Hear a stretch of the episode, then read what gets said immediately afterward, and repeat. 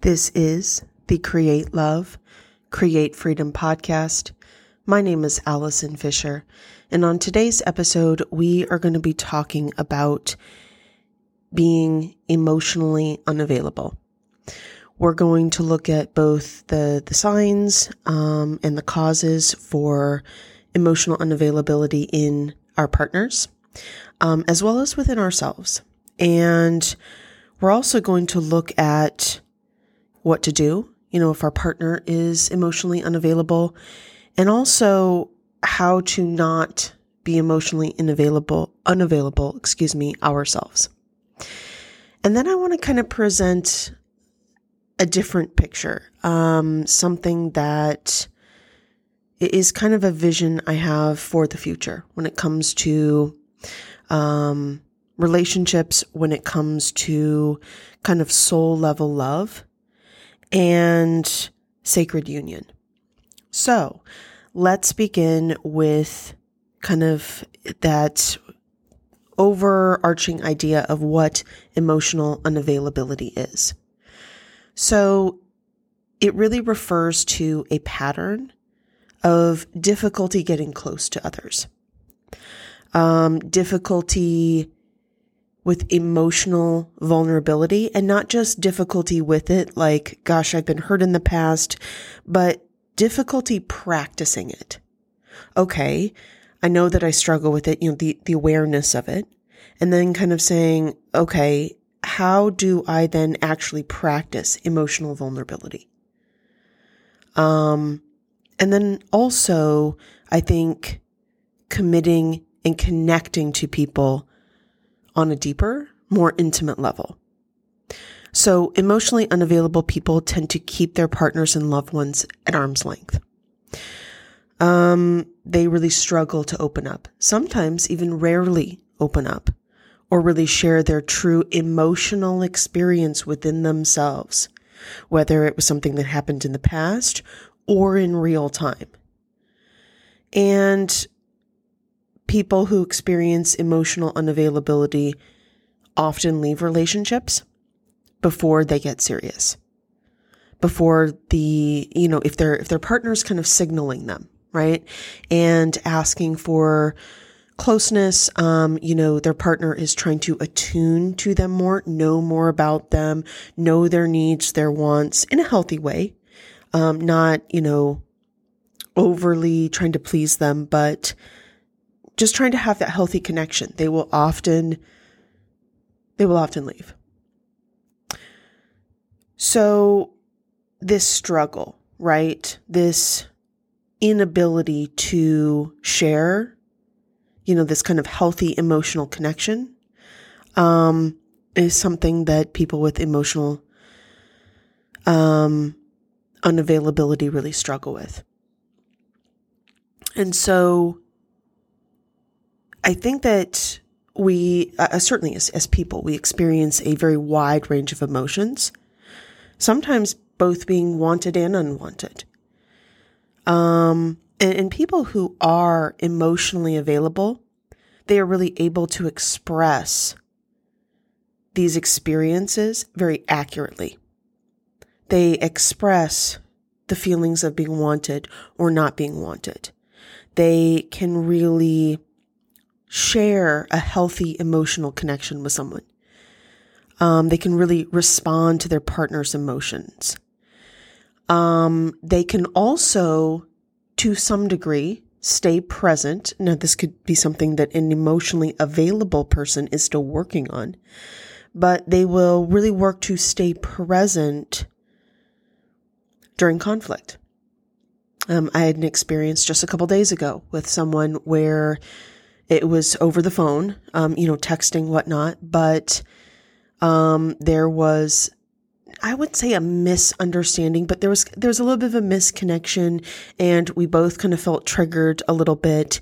And we had this really beautiful experience of being able to work through that to lean in, but I was getting to that point where I was like, okay, never mind. Like, this isn't coming across right. Partly the never mind on my part was also because we weren't talking it through. It was more just the text. And for whatever reason, although text can be very beautiful, um, and can be connective. To me, it also kind of leaves something to be desired that there's not that more kind of, um, I guess, uh, either the voice connection or the, um, obviously face to face connection. Um, but even through conflict, whether it be in a friendship, whether it be, you know, with a parent, uh, whether it be with a colleague, uh, whether it be in an intimate relationship, looking for some someone who is emotionally available is looking for the ability to reconnect, to um, you know, really uh, resolve not just resolve the conflict, but um, not put not necessarily push someone away. They're looking to lean in. They're they're giving you those cues that that's what they want. And what's interesting to me is emotional unavailability is the exact opposite. The healthy emotional connection is hard. Yes, they experience some sometimes I think emotionally unavailable people experience a wide range of motion, emotions, but I think that they limit them. And they're very unable to express those emotions accurately in the moment and really be aware of those. Um, they have a really hard time responding to their partner's emotions. Um, this has actually probably been one of the hardest things for me in relationships with un- emotionally unavailable men, which also tended to lead to men who were um, avoidantly attached. Technically, two different things. It can have some of the, it can certainly have some overlap, and it can kind of have some of those same sorts of feelings, but slightly different. Um, and again, just that difficulty expressing and handling their emotions, really struggling to get or stay close to me. And then, of course, the, the fear of commitment, um, the fear of intimacy. And in my experience, emotional unavailability the root cause of the the commitment issues you know saying the right things saying oh you know i you know i want to get married i want to do these things and i, I want to do that with you but then never the follow through and then also the fear of intimacy meaning needing to block put up some sort of barrier between actual deep intimacy and connection because of the lack of vulnerability the lack of being really, really willing and, also capable of deeply connecting.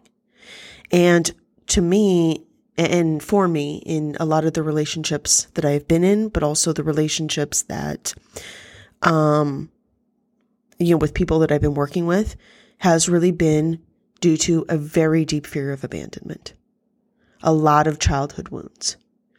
Um, I was just talking with someone recently and he was discussing you know, having to really kind of look at his childhood, really having to look at how do I reparent myself so I can be a better parent for my children.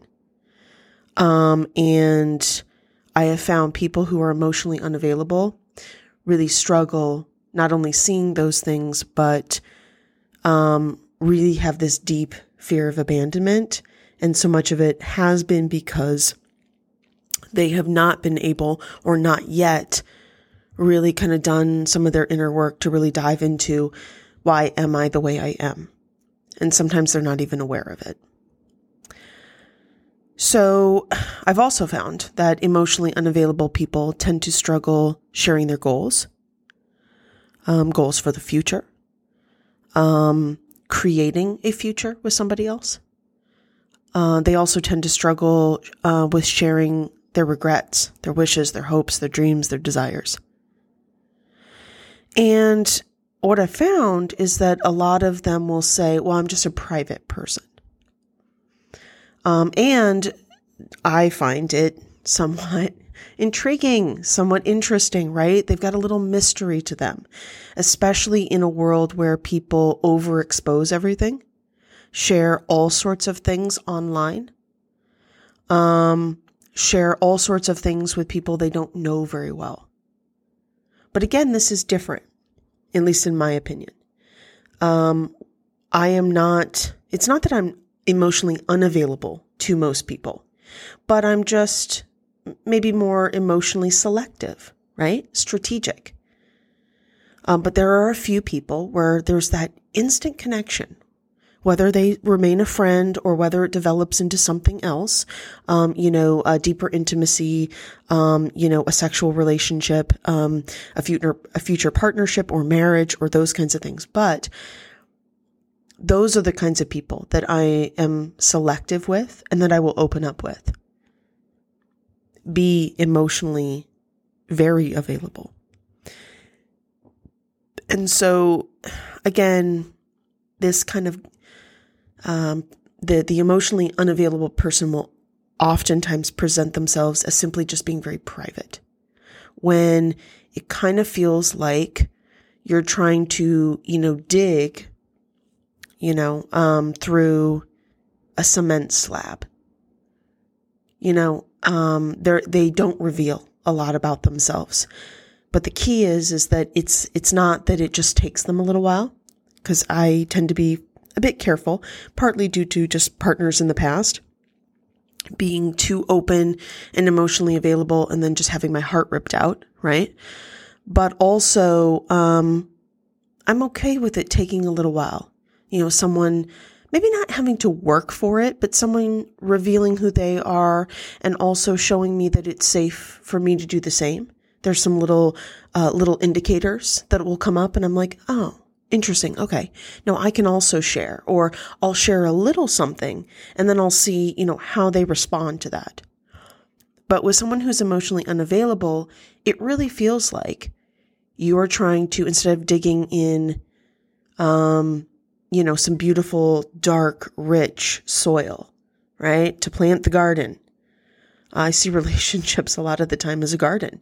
You must water them, you must nurture them, you must give them sunlight, and and um, you must fertilize them, right, to grow into something beautiful. They also go through phases of, you know, maybe needing some some fallow space, right? There's not going to be a ton of growth. That's okay too. And then you're able to replant um, rebloom. Or I also think about, um, you know, different aspects of the garden where not everything is blooming at once or not everything is coming to harvest at once. There are these different stages. Yet the entire garden is available to you to constantly work on. And it feels to me with someone who's emotionally unavailable that, like I said before, instead of it being this deep, dark, rich soil, that you can really plant your own roots into, thrive in. It's like digging in concrete, trying to use a shovel to break through the concrete. And I, again, I, I find this guise almost of, of being private that the emotionally unavailable person will offer. And what it really turns out to be is a lot of difficulty holding space for others. Um, you know, when they share about themselves. Um, again, emotionally available, I think we as people, we, we refer to it a lot in a romantic context. But I have personally found that people can exhibit emotional um, unavailability you know, those, those kinds of qualities or tendencies with a number of people in their lives. Um, all sorts of people from all aspects of their life. And so we know, of course, that emotional availability is a key part of a healthy relationship. Um, and, and in fact, rather than just saying a key part, I would say an incredibly vital part, one of the most vital.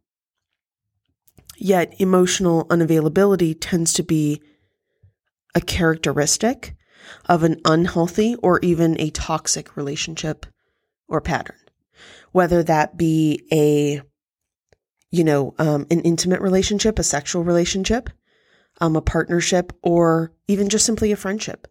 I've let go of or stepped back from friendships in the past because again, it's like there's not a lot of connection there. And for me, I am definitely a quality over quantity person. Even in my own home, like I have less things because I'm not really a things person. Um, they aren't the things that bring me the most joy in life. Although I do like having a beautiful home. I do like a few nice pieces and I would rather spend more on those things than, you know, just have something kind of average or mediocre. That's just me. I don't judge people who live differently by any means. But for me, it makes me feel very, very alive and whatnot. But I'm also that way with my friendships, with my relationships. Um, I haven't been with a lot of men, and that's been very intentional. Um, the opportunity is there, but I don't want something average. I don't want something that doesn't go deep. Um, I want something that I put a lot of effort into, um, that I value very highly. And I think that, you know, that it's certainly incredibly difficult with people who just have this kind of barrier up, this block, this. Uh, it, it's definitely um, rooted in wounding it's definitely rooted in some sort of need to protect and keep themselves safe. But a critical part of forming and maintaining meaningful relationships is being vulnerable and taking some risks with our emotions. It doesn't always pan out. Um, and it's something um, I've very much had to work on. Being a woman who, even though I've been hurt in the past, being very open, um, and doing so even without a man in my life. I don't have to have a man to remain open to love, um, allowing love to flow through me at all times, you know, throughout the day. I choose very specific things to help me um, move forward. Because one of the other things that I know is that the quality of the relationships that we have in our lives determines the quality of our life.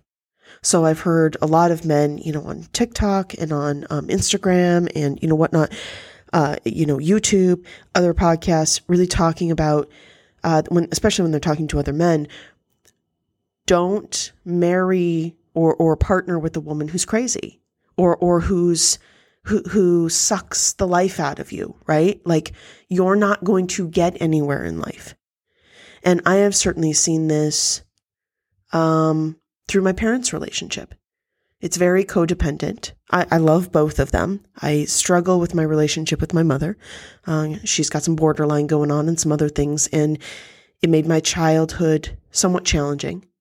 Um, you know, there was um, definitely abuse, verbal, emotional abuse. Um, at the same time, though, I don't, when I say this, I don't mean like my father could have gotten so much further in life, because I, I do believe he could have gotten further in life had he chosen a different woman. That is, that's very hard to say, because again, I love my mother. I also struggle with that relationship. But again, there's some emotional unavailability with her. Um, yet at the same time, and, and I don't mean like my father materialistically could have gotten so much further ahead. But when you look at it in terms of the reciprocation of the love that he gives, the devotion, um, the, you know, even, even just his own kind of mental and physical state. Not so much his physical state. I mean, he, um, actually on Saturday, uh, he came over. Uh, I have a home gym. And so we worked out together and it was really great. Like we, we love doing those kinds of things together. Um, but at the same time, um, my father, I think, has always struggled a bit with his self confidence, his self worth. And I do not believe that my mother helps with that at all. In fact, I think it's the opposite. And so if we know that the quality of our life is determined by the quality of our relationships, that's one of the reasons why I am fairly uh, selective and strategic. Doesn't mean I push all people away, but particularly with that intimate relationship, uh, you know, it's got to be the right thing. I don't want to settle. I want to be with someone who absolutely adores me and thinks that I hang the moon and stars and bring out the sun every day. Um, and so if, if we, if the quality of our relationship or of our life is determined on the quality of our relationships, it is really important that we pay attention to the patterns and the signs of people who are never going to really quite step up. And again, that's that's emotional unavailability, you know, those kinds of partners as well. So, we're going to look at some signs. Um, but I do want to just say that there are varying degrees of emotional unavailability. Um, again, some people open up only to a few people. And, and I actually think that that's one of the reasons why they're so intoxicating sometimes. Because you feel like, oh, they don't open up to everyone. I am special. Yet at the same time, what I have found, particularly with avoidant attachment style and particularly men who are avoidantly attached, they will still only open up so far. And you will always still, and this is also some of the research that I've done because I've done a lot um, on this podcast on, you know, talking about um, avoidant attachment. And one of the things that I have found is that most people who not only are in partnerships with deeply avoidant people, but are also married to them, um, they say, listen, like, I love this person at the same time. It, it just, it's still not fulfilling enough. Now, some people say, you know what, but I'm mar- I've married them. I'm still staying in the relationship. This is as good as it's going to get. I think my father has kind of gotten to that point. Listen, this is what I've got. Um, for his own reasons, he doesn't, you know, he doesn't end that marriage totally fine. I will support him regardless of what he chooses, you know, or, or regardless of my own opinion, right? It's not about me. It's about him. It's his choice. At the same time, though, I have found that a lot of people, um, there's still kind of something missing. So, different signs of a partner or your partner um, that might really show that they are emotionally unavailable to you. I think one is definitely conversations that stay surface level. Um, obviously, I have this podcast, which is highly cathartic. And by the way, I love hearing from you guys. So continue to um, send me messages over uh, Instagram. Um, continue sending me emails. It's just, it's so phenomenal to hear from you and to hear your stories. Um, so, as you can tell, I am someone who really appreciates deep conversation. Um, when it comes to love languages, I come out similar, almost exactly identical on quality time, words of affirmation, and then slightly below that is physical touch. I still love gifts. I still love when someone does something for me. Um, you know, um, in, in, terms of, you know, that kind of acts of service. Um, but you know, that deep conversation. And when we're doing it together, quality time can certainly be over the phone. It can certainly be uh, doing something together and talking about something. Um, so for me, surface level conversations are very difficult. I'm an introvert. I I don't I don't love small talk. I mean, sometimes it's necessary. I totally get that. Like a lot of people don't like to dive deep right away, and that's okay too. I don't I don't have anything against that. But if we can't at some point dive deep, that's where I struggle.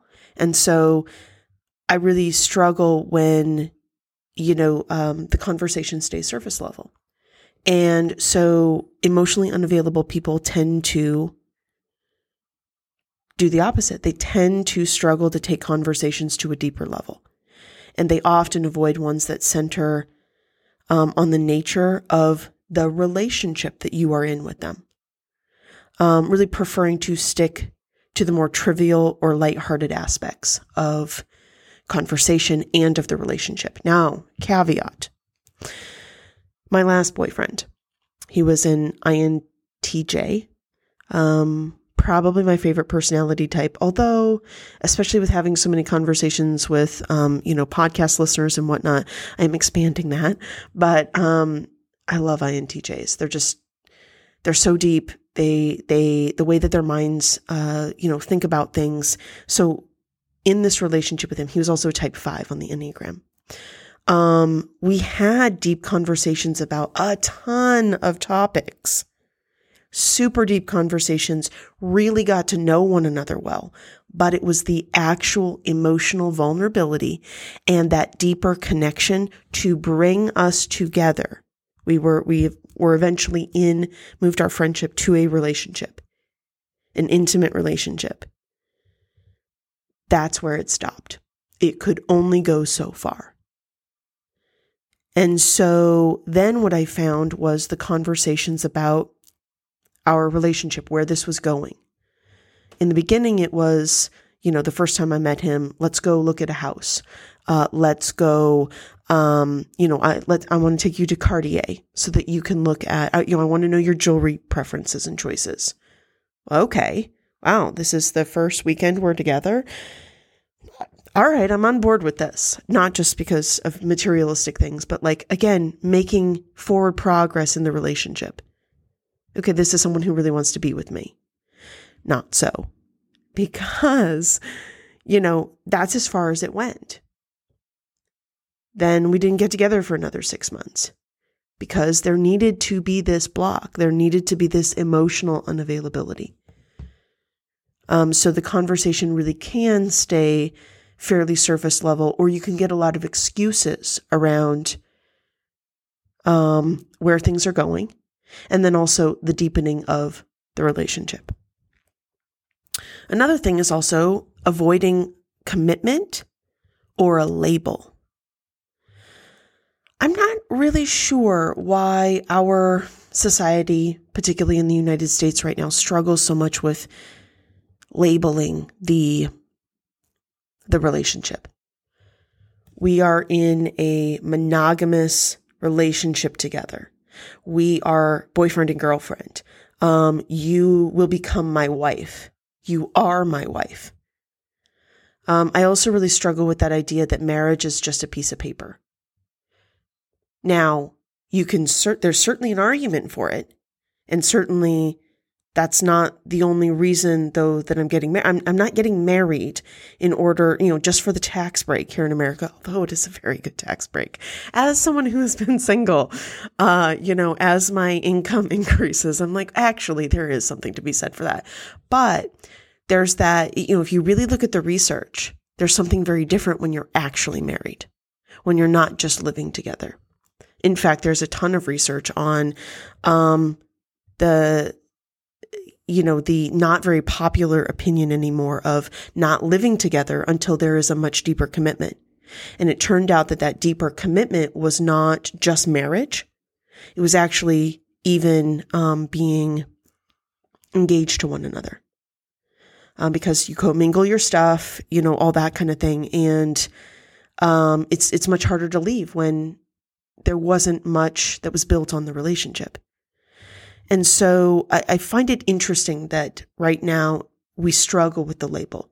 My grandparents, like, that's how you moved your relationship forward. That's how you formed a family. That's how you, you did things. You went before God. You went before your friends and family and you said, this is our commitment to one another. We're married. You're mine. I'm yours. I don't know. To me, the, I don't know. That doesn't, that doesn't seem all that bad.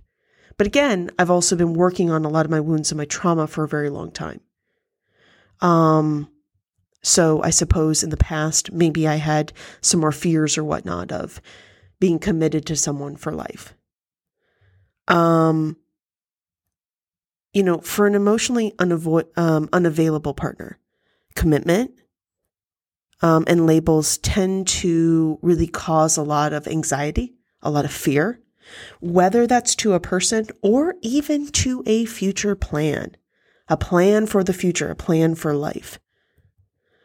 Um, you know, eh, I found this, these are the kinds of men or women who are like, oh, let's not define the relationship. Oh, well, we don't need a piece of paper. to tell us that we are in love. Um, well, you know, let's kind of keep our options open to see other people. Well, yeah, I mean, I do want to do something with you this weekend, but I mean, let's just kind of see how it goes.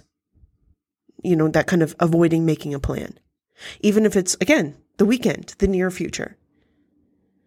Um, you know, it, it often will feel to me because of the avoidance for commitment or a label, it will often feel to me like one foot in, one foot out. I actually think that it gives people great security within the relationship when they're like, hey, this is what we are. You are, you know, you're my girlfriend. You're going to be my wife. Or now you are my wife. There's a lot of security in that. There's a lot of ability to, I don't, yeah, have safety. Um, certainly as a woman, I know that that's something really important to me, like having that safety. Um, it also scares the crap out of me, right? Really committing to someone, but that's one of the reasons where, or one of the ways where I can really use that very strategic, very analytical side of who I am in combination with the very erotic, sensual, creative, um, you know, uh, that that kind of feminine nature as well to to kind of say, okay, what is this relationship? Does it have the fire, the spark? Do I get to argue a little bit with this person and it creates this lovely friction, right? I, I freaking love that in relationships where you're like, God damn it, I love you, but you also drive me insane. Like there's, I don't know, there's some fire, there's some spark to that. Obviously, you know, you have to navigate that uh, you know, to to make sure that it still stays healthy. Uh, one of the things I found Jordan Peterson talk about, and I don't, I did not memorize the the actual um, number, whatever, um, but I believe so. If I get this wrong, the, the numbers are slightly off. But he said you don't want too few challenging interactions with somebody. Otherwise, the relationship is too easy and then it's boring and it's, you know, you don't, you don't grow, you don't push each other. But at the same time, if you have a few, if you have too many negative interactions with somebody, too much friction, the relationship will also end. And I think it's like one to five, one negative re- interaction to five. No. Yeah, positive interactions is too little but if you have like, you know, I, I think it was four or more, five, six or more, something like that. Um, you know, like then it's too much, right? So there's got to be this kind of middle ground with somebody. Um, but one of the things that I have found is that the person who is very emotionally unavailable, they'll just avoid that conversation, that those kinds of conflicts, the the the deep stuff, really altogether.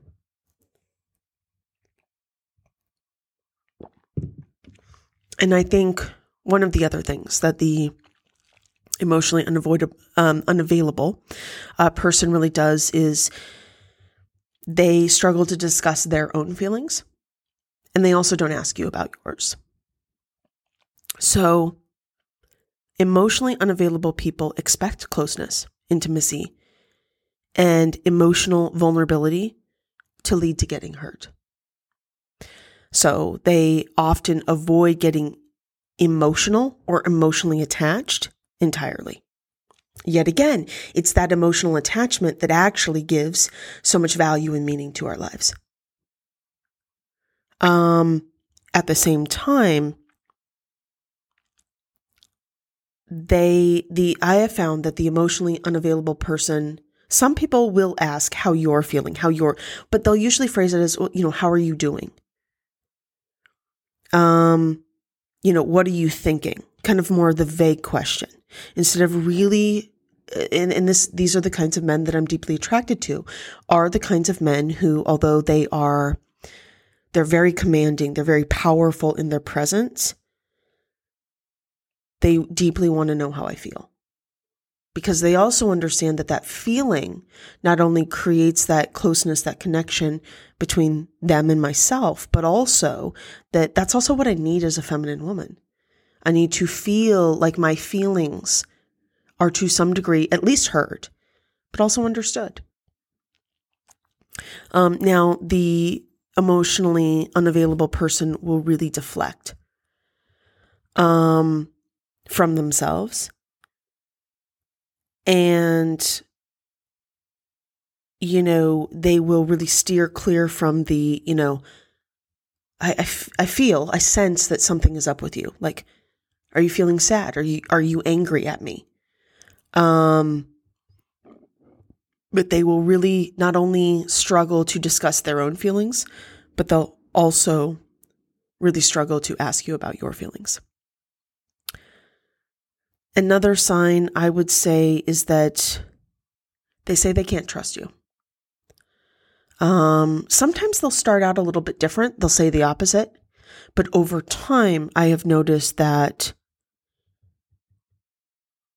you know, despite committing to a relationship with you, they may, you know, kind of express or say, sometimes in an offhanded way, that they don't really trust you. I had an ex that would say 100% or excuse me 99% loyalty is 100% disloyalty.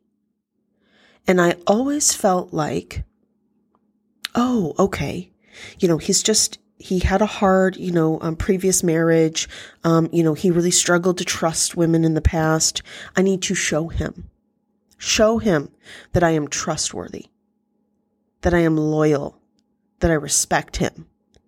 Like, I felt like I had to overwork for it. And at one point, I just got tired of it. I was like, bullshit. I have been showing you for the past seven years, six years of our friendship, by the way, dated other people during that time. But when we finally actually got into the relationship, I have been showing you all this time. You know that I am a trustworthy person. The problem isn't on my end. The problem is on yours. I don't have to overwork for love. I don't have to constantly show you that you can trust me, particularly when I just simply live that way. I show you that you can trust me by, you know, you have access to my phone. You have access to my heart. You have access to my money. You have access to my family. I've also found that the um, emotionally unavailable partner will also not give you access to those things. They won't give you access, certainly to their heart fully, um, but to their life. They won't ever actually make space for you in their life. And I have personally found that they rarely make space for you um, in their family or with their children, if they have children. Another um, sign is that they really struggle to emphasize and respond when you actually share your feelings. Um, you know, they kind of may redirect a conversation back to you to avoid their own feelings, but you, the, the more that you share your feelings with an emotionally unavailable partner, the more that they'll continue to pull away. Um, because remember that empathizing really requires access to their own emotional experience or reflecting on how what they uh, uh, on on what they said to you makes you feel and what you said makes them feel and they they will often just shut it down very quickly change topics, avoid, um, bury it, um, you know, whatever. Another thing that I've noticed is that the emotionally unavailable person can be very unclear about what they want from you in the relationship. And by unclear, I mean sometimes the person will be very unclear through their words. But I've actually found somewhat of the opposite. Because again, I, I got rid of those men pretty quickly. You can't even tell me what you want from the relationship or what you want from me, what you need from me, how I make you feel. Okay, we're done. But then, you know, like my last relationship, he was very clear about what he wanted from me and from the relationship. At the same time, he couldn't go any deeper And so what that really, what, what my experience was is I became more and more anxious. Um, he would send mixed messages, you know, uh, really acting like he wanted me, wanted the relationship, like he was sure about me one day, or certainly in the beginning. And then it started to dwindle. And I even said to him towards the end of our relationship, I said, You're not sure about me anymore, but I'm sure about me. I know what I want and what I need, and this isn't it.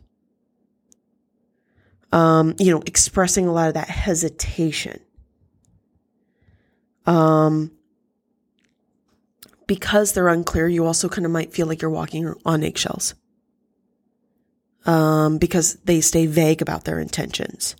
They claim to want the relationship, but their actions um, don't match their words. Sometimes it's also the reverse because I've I've had a lot of men and women reach out and be like, "Well, their actions show me that they want me, you know, uh, they want to be in the relationship with me. They're constantly, um, you know, uh, I, I, go to family events. Uh, you know, we do these things together. We we're looking at buying a house. I've got the ring on my finger. Yet his words will say something very different. Well, you know, I'm just, I'm not really sure. I'm not, you know, I mean, I want this, but I'm just not really sure yet if I'm ready for the commitment, you know, whatever. And so sometimes it'll be, you've, you've got to pay attention to both actions and words because sometimes, you know, people will always say, you know, if their actions don't match their words, because most people are really good with their words, saying what they want. Not always, but sometimes. Uh, I found this to be true with men. But then their actions will not follow. But you also have to pay attention to when their when their words don't say the right things, but their actions do. Both can trip you up. Both can confuse you. And you can really walk around on eggshells, kind of thinking like, uh, I don't really want to bring this up, but like, what are we? Um, I was reading a book by Faith Jenkins. She is a former divorce court attorney turned divorce court judge. And she wrote a book called Sis Don't Settle. Now, granted, if you wanted to change a lot of the language uh, to also, you know, um, I think it could be a very valuable read for men as well. Um, some of the stuff that she brings up, though, in the relationship is very specific to the female experience but it's also another way to understand women. So if that's something that's important to you as well, um, and what women want and, and the kind of commitment and what they, you know, when they will choose you. Um, if you, if you are the masculine man, um, it could be a very, uh, good, um, you know, uh, book for you. Um, where was I going with that? Um, her book, she was talking about the fact that, um, you know, you, you just, you have to be, you have to be very strategic, um, to some degree. I mean, also use your feelings. I'm not saying only use your mind. You know, also uh, be aware in your body. Um, you, you can't leave any of the things out. But, you know, if there's any disconnect, right, between words and actions or actions and words, that is a relationship that will lead you to divorce. That is a relationship that is not fully fulfilling and satisfying to you. Um, most healthy marriages and relationships, both people have become very clear on what they want.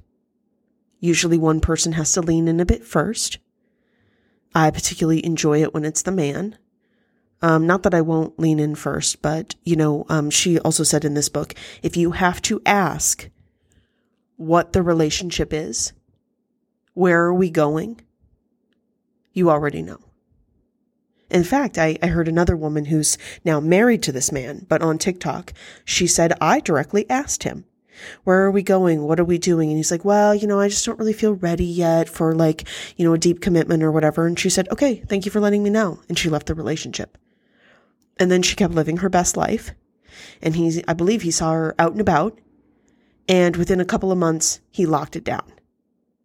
Because again, if someone really wants to be with you, they will work through things. Even if they have some emotional unavailability. Because again, it's it's based upon degree.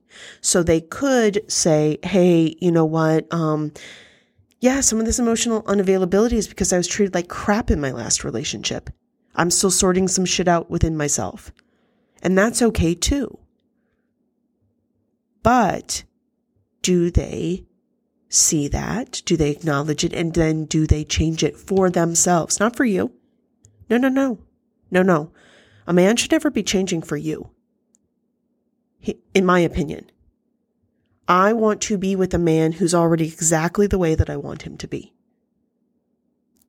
He needs to be changing for himself. Now, that doesn't mean that we're not growing because again, that man is going to, to change, to evolve, to grow. And I am also going to be there. I'm also going to be the oracle, the, the, the feminine wisdom that helps him with that. At the same time, though, he's first got to already be the man, the character, the protection, the security, the, the love that I'm looking for. Yes, the outside aesthetic matters, but to me, not as much as the other stuff.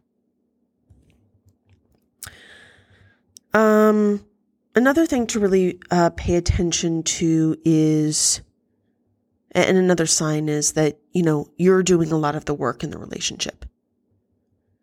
Um, you're putting a disproportionate amount of effort into the relationship. Um, you're the only one being vulnerable or problem solving issues in the relationship. I think that putting in less effort is one of the ways emotionally unavailable people protect their emotions and keep a foot out the door. I did a podcast episode um, a little bit ago on don't overwork, particularly as a woman. Like, don't overwork in your relationships with men. Um, also allow them to show you that they want you.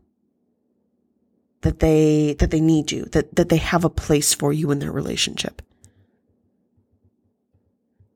I think another sign as well is um, the emotionally unavailable partner gets really defensive when they're when they're confronted with some sort of behavior uh, issue whatever so they re- they they respond defensively versus really expressing their true emotions. Now, we can all get defensive from time to time. I know I certainly can. There are particular things that can really trigger me, but but what am I doing in that real time to work through that trigger? To show them, oh, whoa, okay, hold on. I'm feeling really defensive. I'm feeling like I've, I've really got to like put out my claws, you know, whatever, like put on my armor, grab my sword, and come after you with a battle cry.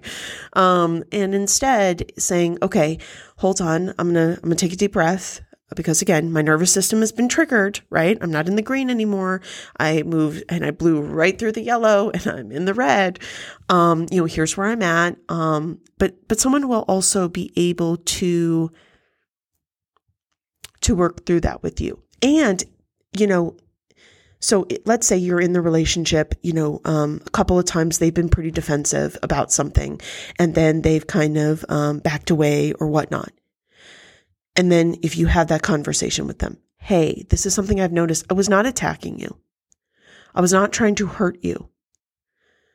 Um, I am here for you, but but this is something I, I do really want to talk about. Can you lean in a little bit? So if they're starting to make a little bit of those changes, even if it's very incremental, and you're like, oh, okay, and they were able to actually say, ah, mm, hold on, I'm getting a little defensive, or I'm very defensive but then they start to work through it with you a little different. Oh, now, now you've got some currency. Now you've got something to work with. Um, but what I found is the deeply emotionally unavailable partner and the one who's maybe completely unaware of it or simply unwilling to make any changes. They will often deflect or redirect blame to you so that they don't have to confront whatever it is that they're really feeling.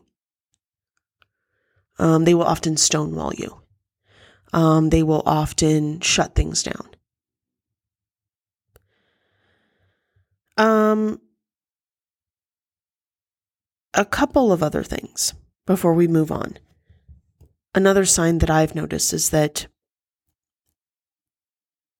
the emotionally unavailable person does not introduce you to people in their lives. They'll talk about them, they'll show you photo, they'll do whatever, but they don't actually introduce you. Not really. You're kind of almost like a dirty secret. So, you know, if you haven't met your partner's friends and family after, you know, a few months of dating, this is a this is a, an absolute sign in my opinion that you're dating an emotionally unavailable person who's keeping you at arm's length to avoid building intimacy and vulnerability. There's no space for you in their life.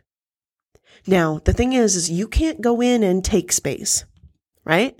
You can't find the space in their life for you. It's kind of like Russia with, with Ukraine, right? We don't, no, we're not taking over territory. That's not our job. What our job is, especially as a woman, but even I think for men too, right? Like a woman needs to show you that there is some space for you in her life and she offers it. It's the same thing with a man. He offers you the space.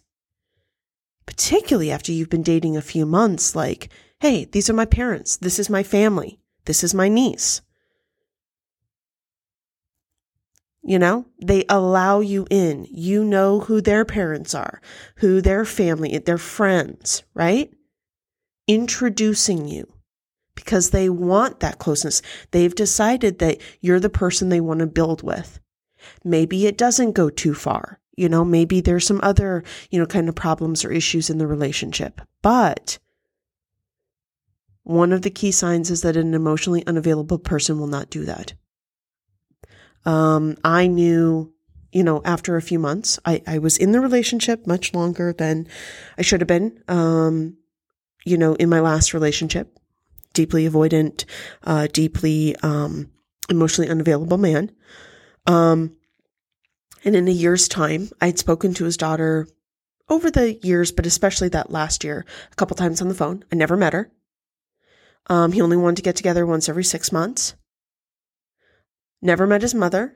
He talked about the very first time we got together, it was like a bit of this pressure to to meet his friends and I was like this is the first night like this is the first time I've ever seen you.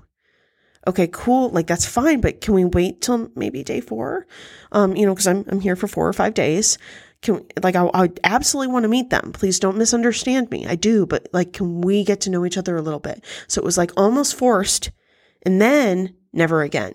And I kept asking him, like, did you feel like I was saying I didn't want to meet them? Because that's not true at all. And he's like, no, no, like, they're just busy. They're just doing things. Like, nah, we'll get around to it. Okay.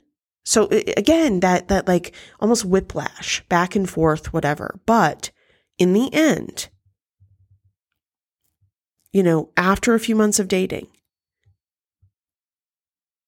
you're dating an emotionally unavailable person who's keeping you at arm's length to avoid building intimacy and vulnerability. Meaning they've always got one foot out the door.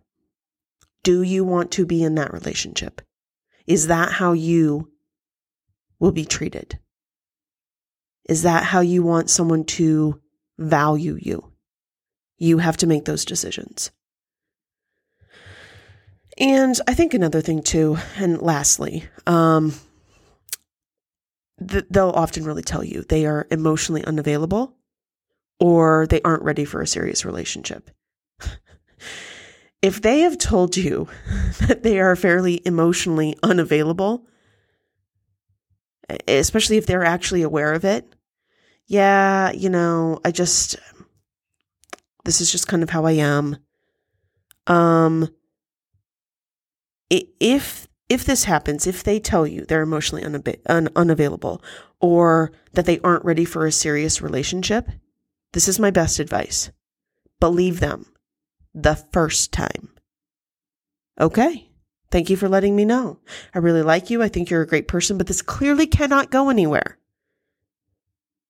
Move on. It's hard, but move on. So let's look at a couple signs that you are emotionally unavailable. We can all be a bit emotionally unavailable from time to time. Like I said, um, you know, uh, it, it could be from past relationships, right? Maybe you got out of something and you're like, damn, that was hard. What I found, uh, especially as I was working through my anxious attachment, I believed a lot of stuff that the really avoidant men, the last two, um, said. And that was, you know, um, especially a couple uh, relationships ago, like, you know, you said you were independent, you're not. Like, I began to believe a lot of that stuff. So it can be really hard to then move forward in the relationship or in a next relationship. So do your own self work. You know, work through your feelings, work through your anger, work through your pain, work through the loss of the dream of the last person, right? The dream that they presented with you, that life that you thought you were going to have. Um, but you might be uh, a bit emotionally unavailable and may need to work through some things if you keep um, your options open. So, you know, if you're really kind of um, engaging in the, the the behavior to avoid developing emotional bonds for the risk of being hurt, yeah, you got you got a couple things you need to work on there. Um, it is hard. It's re- it's even harder to open. I have found in the next relationship, yet it's also vital to making sure that that relationship is actually successful. And successful doesn't necessarily mean that it lasts forever. Successful means that you continue to move forward. And even if you both say, hey, you know what, this really isn't quite the right relationship for us, you can end it on a really good note. But if you're constantly keeping your options open, you got some work to do. Another thing is that relationships drain you and it, it really it doesn't feel like fun. It doesn't, you know, like don't get me wrong. I, I do believe that relationships require some work. But shouldn't a relationship also be a place where we continue to have fun? We continue to lighten the load and the burden of the other person. We continue to I don't know, bring our best selves forward. One of my best selves is when I am playing, when I'm having fun, when, yes, of course, there, I'm a very responsible person. I'm a very organized person. At the same time, though, there needs to be a lightness in the relationship. And so when, when you feel that kind of relationship drain, you might be experiencing or going through some emotional unavailability because emotionally unavailable people tend to have to work harder than their emotionally available, you know, partners, peers, uh, people they're dating, whatever, to have the emotional conversations required of a healthy relationship. So you might feel more exhausted or burdened by this work of having those emotional conversations and it may not feel very fulfilling to you. That's okay. Notice that. Um, you know, find other ways to not feel so drained. Really look back at your previous relationships. What really was going on? What really caused the issues? What are the things that you actually want to avoid in the future?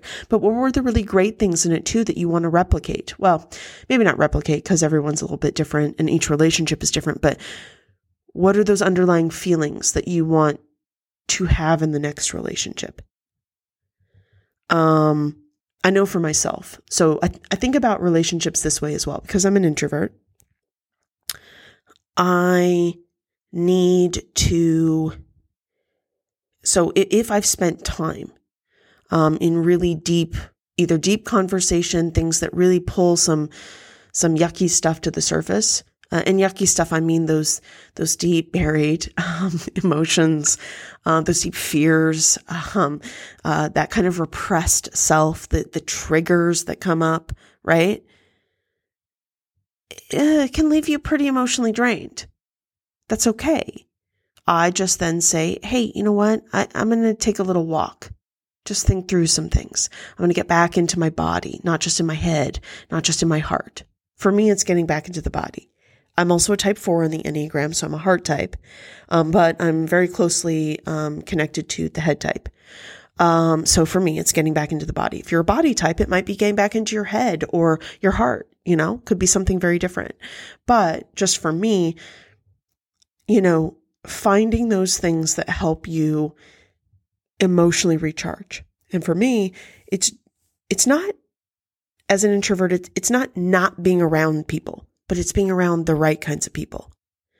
Um, and one of the things that I look for in a future spouse is that their presence is peaceful. It is loving. It is a reciprocal energy. They're not just taking.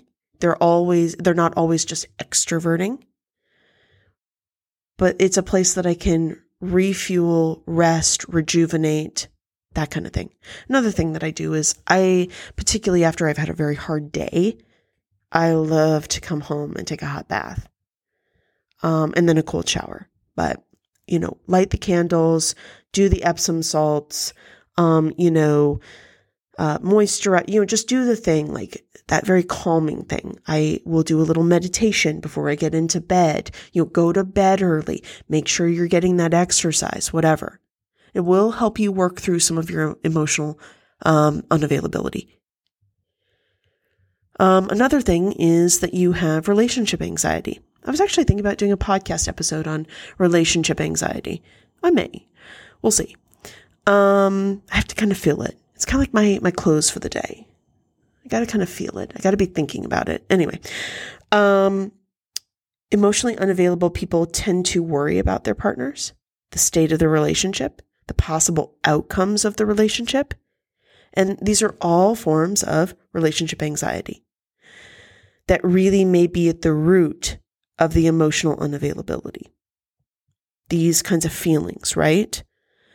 Um, really may lead to preemptively ending a relationship to avoid being hurt or staying in a relationship yet withdrawing emotionally. So pay attention to some of that relationship anxiety that can come up for you. Um, another is you struggle to trust. If you are also a bit emotionally unavailable, you can really struggle to trust men, women, um, your partner, regardless of whether or not they've actually done anything to show you that they can't be trusted. Or it might just be kind of a, an overall distrust or unease that you're feeling. I definitely felt that after um, I broke up with the guy in Zambia. Um, it took me a very long time to also trust myself and my intuition. Um, it was very challenging and I worked through it. And now I don't, I don't have that as much anymore. Uh, you also may worry about losing your independence in a relationship. I was just having a conversation with someone about this. So some people worry that getting too close to a partner emotionally means losing independence that they really value. I am a woman who very much values my independence, but I have worked very hard at not being hyper independent. I also need to be able to trust and depend on someone else. So, emotional unavailability may look like fearing the loss of, an, of, of independence, right? Changing your lifestyle or considering someone else's schedule. Um, what I think is so important as well is uh, as people, and I, used to think it was more just women, but I'm actually kind of changing my thoughts and opinions about that. I am a bit wrong. Or I just didn't really want to um, see it, um, even though I kind of knew it was there. But um, I, I think that both men and women can lose themselves within relationships was just talking with somebody about this. As a healthy feminine woman, I'm also there to tell my partner, hey, baby, like, I feel like you haven't been doing some of the things that you love to do. Um, you've been maybe overly pleasing your parents, Maybe you've been overly taking care of the kids or always putting their needs first. What about the gym? You love doing that. What about, um, you know, uh, spending time with the guys? What about doing this thing that you love to do? What about, you know, going shooting or whatever it is, right? Doing those things that deeply matter to you. I'm not saying do them all the time. And I'm definitely not saying doing, do them at the expense of, you know, your children and, and, their emotional needs or your spouse and their emotional needs. But at the same time, it's also my job as the healthy feminine to say, Hey, I see this. I want you to also take good care of you. I'm trying to take good care of you as well, just like you're trying to take good care of me. But do those things. Do those things. I can also pick up the slack a little bit or be there for you. So just know that you don't have to completely lose your independence in a relationship. You certainly can, but that's also an indicator that you're with the wrong person. Um, and if they are so hyper independent that they will not come be a part of your life. Again, that's another, that's another issue. Um, and then lastly, I would say uh, another sign for you. If, if you're presented with the option to commit and you back out. Now, I think that this is more than just like if you're presented with the opportunity from a man, from a woman, whatever, to commit to the relationship. I, I think it can be more subtle than that. So you say yes to something, to a date, um, you know, or um, to a function or to a something. And you're constantly, you're, you're, you, you committed to it, but then you step away one of the best things I ever learned how to do was to say no. No, I don't think that's the right event for me. No, that's, that's, I'm not feeling the spark with you. I'm not feeling anything. I'm not feeling the sexual chemistry. Um, I think that it's really important to pay attention to those things on a small level so that when you say yes to a date, or claim to wish that you were in a serious relationship and the opportunity finally presents itself, if you are emotionally unavailable, you will tend to back back out, backtrack. Um, you know, uh, kind of uh, blame the change of heart on not wanting to give up the independence that you that you try to cling to, thinking that you can do better. Pay attention to that. It's really important. So, what to do uh, if your partner's emotionally unavailable? Um, I think that there are absolutely ways to make them feel more safe, emotionally safe, and to take care of your own emotional needs as well. Certainly, bring your you know bring your concerns up with them, um, describe their behaviors factually, and reflect on how it makes you feel. Um, I, I think it's really important to ask people, you know, what do you need from me? How can I support you in being more emotionally available? You know, pay really close attention to if this is just something that they're working through or if it's something much deeper from childhood. Are they willing to work on anything? You know, I think it's also important to validate your partner. Actually, over in our members club, um, the month of May, we are looking at the need for validation. There is a healthy validating and needing validation, and then there's an unhealthy aspect. And so we're going through that over there. Um, I'll discuss the members club in a little bit, maybe towards the end. Um, so, you know, you can really ask your partner, you know, I can see how anxious you are uh, to be vulnerable with me. You know, what do you need from me? But also remember to self validate.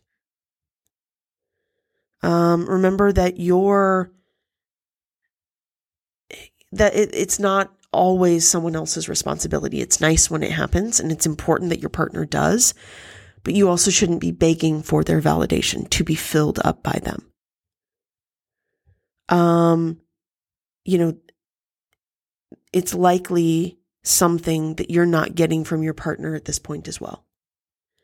And then I think ultimately it may be important to evaluate and con- uh, and um, continuously reevaluate whether the relationship can truly meet your needs, which may lead you to take a break from your partner, um, which again, uh, I, I don't know, can be a form of kind of keeping, I guess not keeping them at arm's length, but you know, taking that break, uh, thinking about things for a little bit, um, or I think ending things.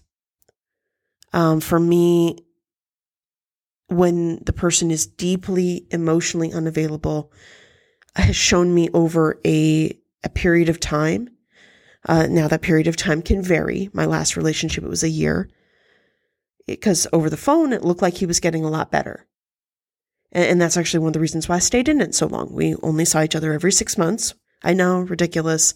I thought that there were some other things going on. I wanted to see where it was going because I cared so deeply about the person and everything else lined up except for that.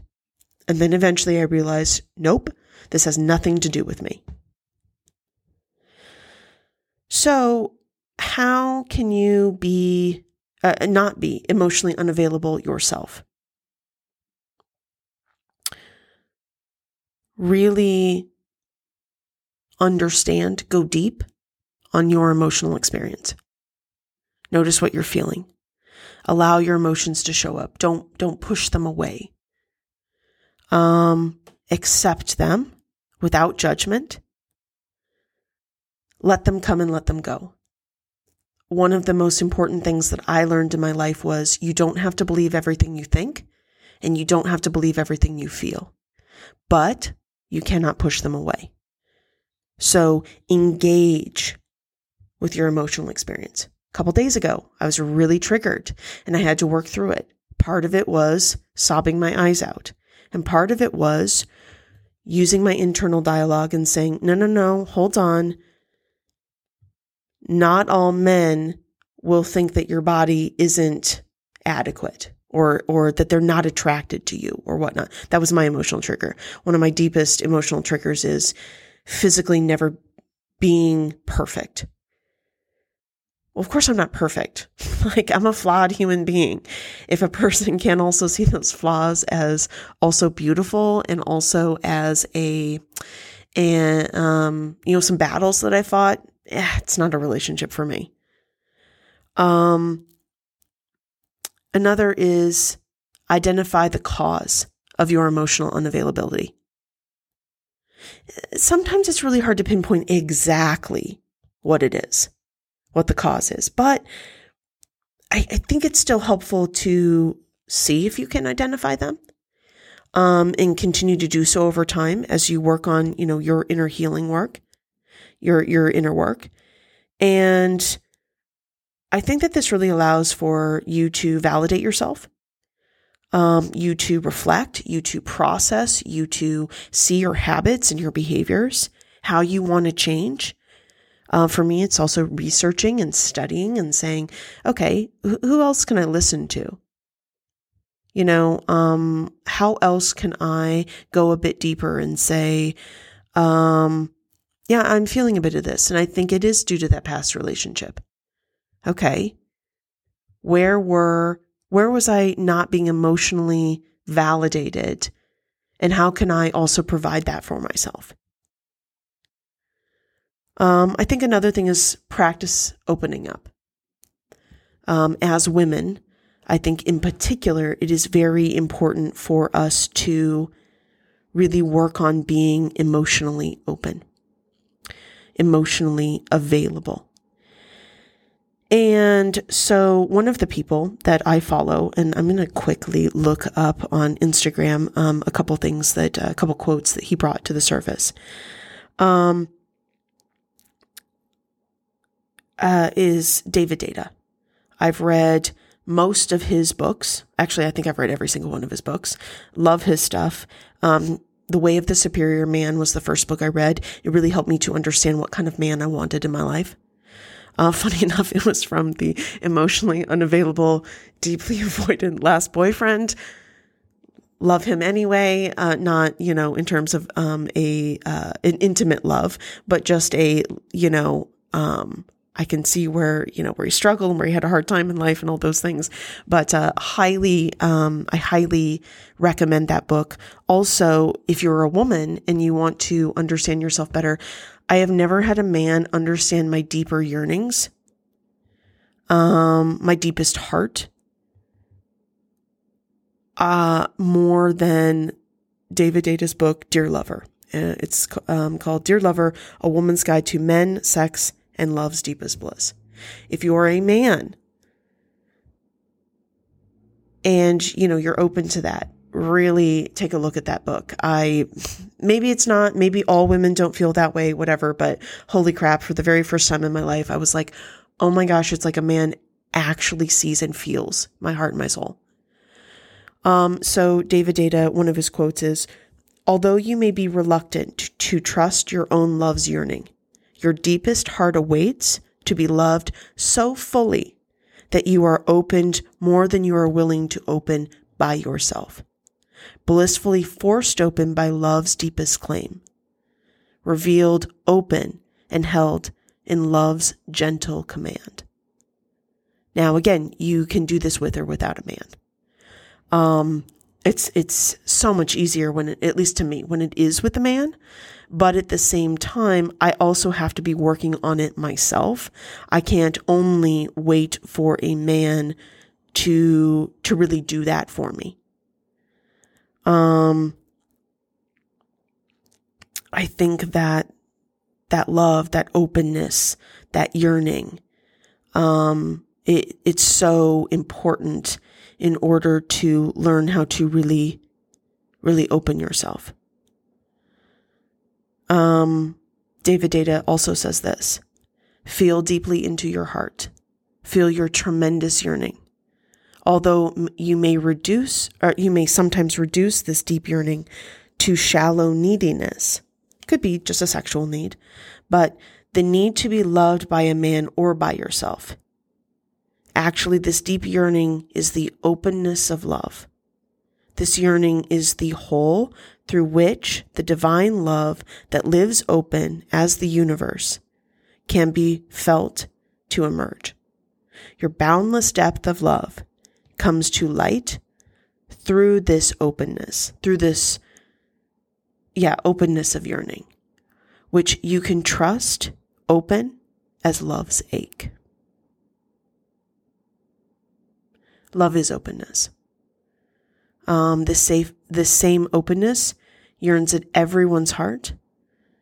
I, I think also most definitely a woman's heart. And you are this love. So again, practice opening. Um, practice opening your heart. Know that in some relationships, some friendships, um, you will also be hurt. But that pain can also be a deep indicator of wounds and areas that you need to continue to work on.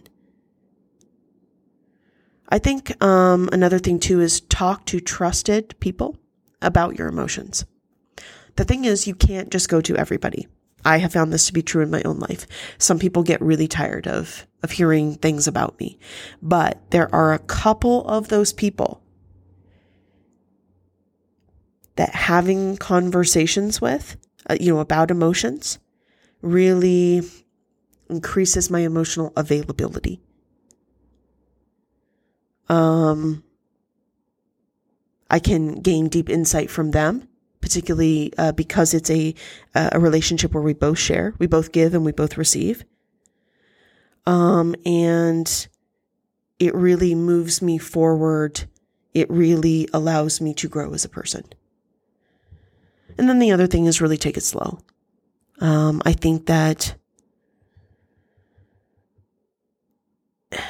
vacillating, you know, trying to find that middle ground instead of abandoning somebody uh, completely, you know, who's who's um, uh, maybe emotionally unavailable, or you, if you're feeling that emotional unavailability, instead of withdrawing, right? Instead of abandoning and withdraw, or committing so fully like you can you can find something in the middle for a little bit. Taking it slow. Um i think going slow allows for the gradual learning. That emotional vulnerability and intimacy are really safe for you and that you can continue to practice it. So, those are just some thoughts that I have had on that. And when it comes to something bigger in life, um, kind of a bigger vision that I have, um, I think that it's really important to see that. Uh, so, okay, on Instagram, I talk a lot about the divine feminine, the divine masculine. And, and that isn't, that's, that's really div- the divinity within us. And I think embodying this, moving through our distorted or our wounded states and moving into this, this uh, you know, awakened, but also, you know, mature and also um, finding that divinity within us um, is a really important process that we really go through. And so I very much believe that the masculine and the feminine are meant to build together. I think that when um, they're separated, the masculine is really disconnected from his heart which means that I think what he builds in his life, it lacks passion, it lacks creativity, it lacks pleasure, it lacks emotion. And I think that the healthy masculine, the, the man who is moving towards the divinity within himself, really needs the love of a divine feminine woman, a woman who's found the divinity within herself, that sovereign queen within herself. And I, I think that this really helps a man um, successfully ground his purpose. I also think that you know the reverse, right? The the woman who's moving towards that that divine feminine, that divinity within herself. I think that she is someone who very much needs the masculine's direction, protection, leadership as well, support. We bring these things to one another. Now, I also think that, you know, within our society, you know, we we have been building systems, um, institutions, structures without the feminine, and and the heart has really been removed. It's all for you know the bottom line,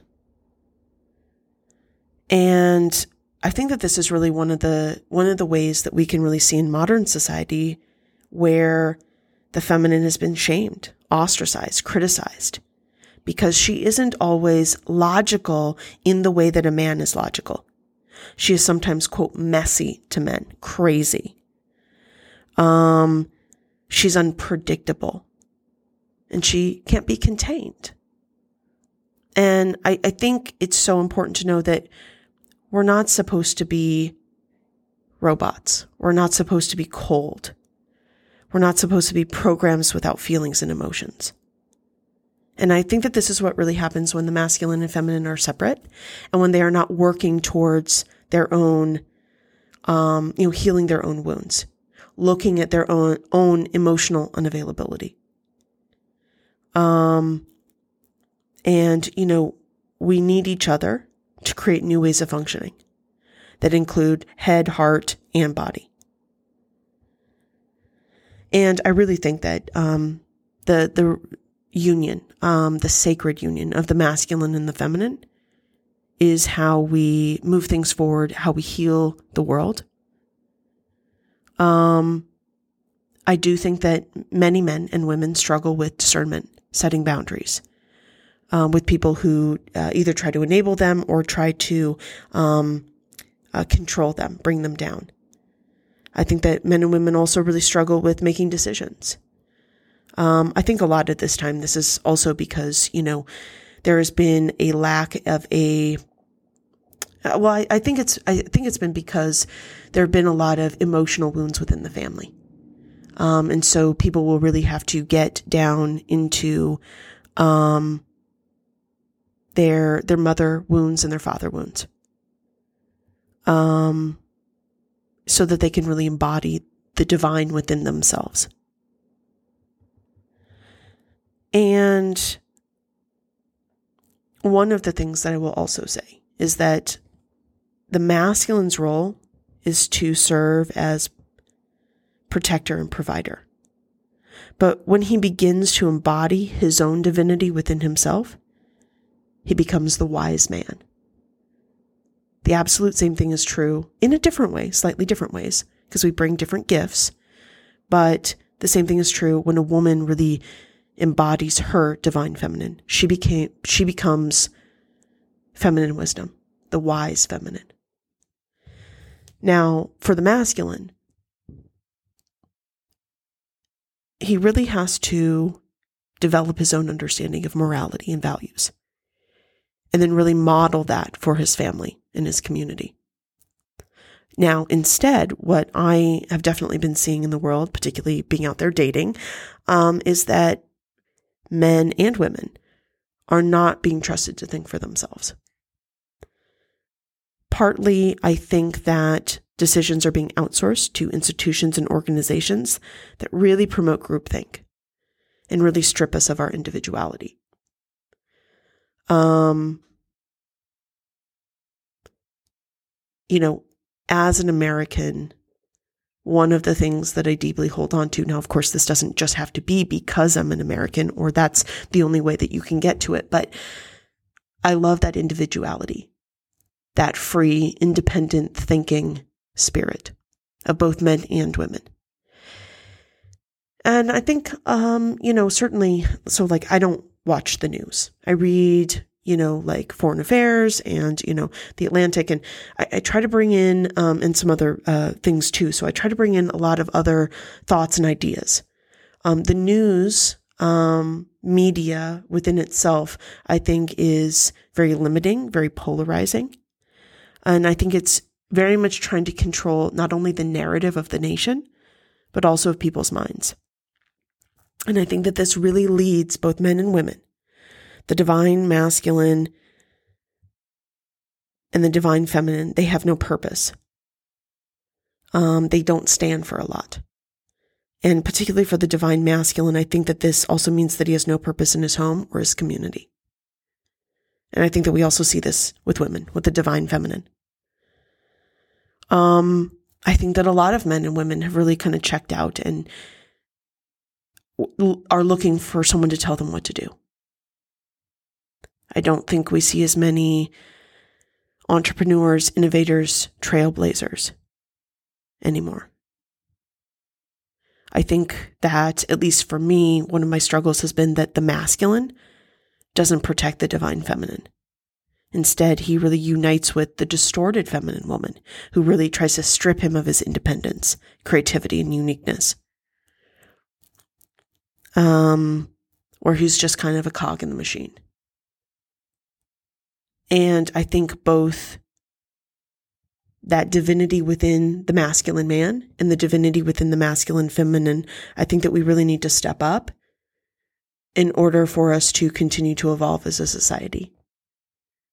Um, in order for us to love and protect, uh, create children, uh, strong families, strong communities, um, where people feel seen, where people feel heard, where there's less of this emotional unavailability um, to to really keep us from those lives that we so deeply desire and and also the lives that feel deeply free and deeply full of love. So, those are just some thoughts um, that I have on this topic of, you know, emotional unavailability uh, for both men and women, and then also kind of a, a different view of what things could look like. If we and, and i really think that getting to the divine within us um, is being aware um, of ourselves, our triggers, our patterns, um, our past relationships, and and also really working to heal those things within ourselves and really create the beautiful relationships, the beautiful connections that actually are fulfilling to us. Because at the end of the day, on our deathbeds, um, I think that that is something that will really that that will be the most important thing. Who did I love? What what kinds of relationships did I actually create in this life?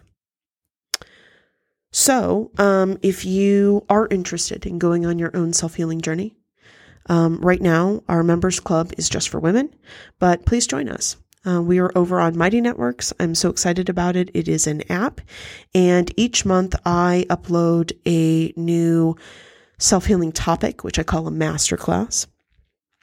And we've gone through many, many, many self healing topics, and I have multiple videos for you and also a workbook for you to go through. Um, it is a subscription, so it is $29 a month. Uh, each month I also have a live Q&A, so you can get on, ask me your, your deep questions and whatnot. You can also message me because we can interact with each other. Um, but we've got a whole ton of women and, um, we've been having these great conversations and whatnot. And I am really, uh, enjoying the members club. I'm really enjoying interacting with all of you and hearing your stories regarding um, what you're doing in your self healing work, what you're struggling with. And it's also a, a community, a place for women to uh, really talk amongst their, themselves. Um, it's funny. I heard Chris Williamson. He has the Modern Wisdom podcast, and um, amongst other things, and um, he was talking about like, you know, female relationships are very hard for him to understand. Um, but what I have personally found is that as women, we do such a good job of emotionally caring for each other. We also do a good job of emotionally caring for, um, you know, other people and whatnot. But the level of support that women bring to their relationships with women, um, is incredibly profound. And I think that just like men need to have relationships with men, obviously men and women need to have relationships with each other. But I do think that there's something just as sacred as the feminine relationships with each other as it is with the masculine relationships. You know, men having relationships with men, uh, friendships, you know, deeply understanding what's going on in their lives, having those conversations, and women doing the same. So, um, uh, you know, it's actually led to me doing some research on male versus female levels of nurturance in friendships. And um, I find that really fascinating. So, anyway, if you would like to join us over at the Members Club, um, you can go to Instagram and you can um, click or, you know, go to at Create Love Freedom and you can click on the link in our bio and that will take you to um, just kind of a list of things that I offer. And um, if you scroll to the second, uh, at least right now, it is the second uh, thing that you will see, which is Members Club. You click on that, um, and you can join us in the Members Club and join the conversation. Really work on healing your uh, wounds, restoring your connection to not only your feminine essence, but also restoring your connection to other women uh, so that you can really create the life, the love, and the freedom that you desire um, through, you know, personal growth, self mastery, wisdom, um, understanding your your feminine nature and your deep spirituality. So, I hope that this was helpful for you today. Um, reach out if there's anything that you need or something that you'd like to talk about. Um, you can email me. My email is at, oh no, hold on. It is createlovefreedom at gmail.com. And uh, send me a message. Let me know how you're doing. Until next time.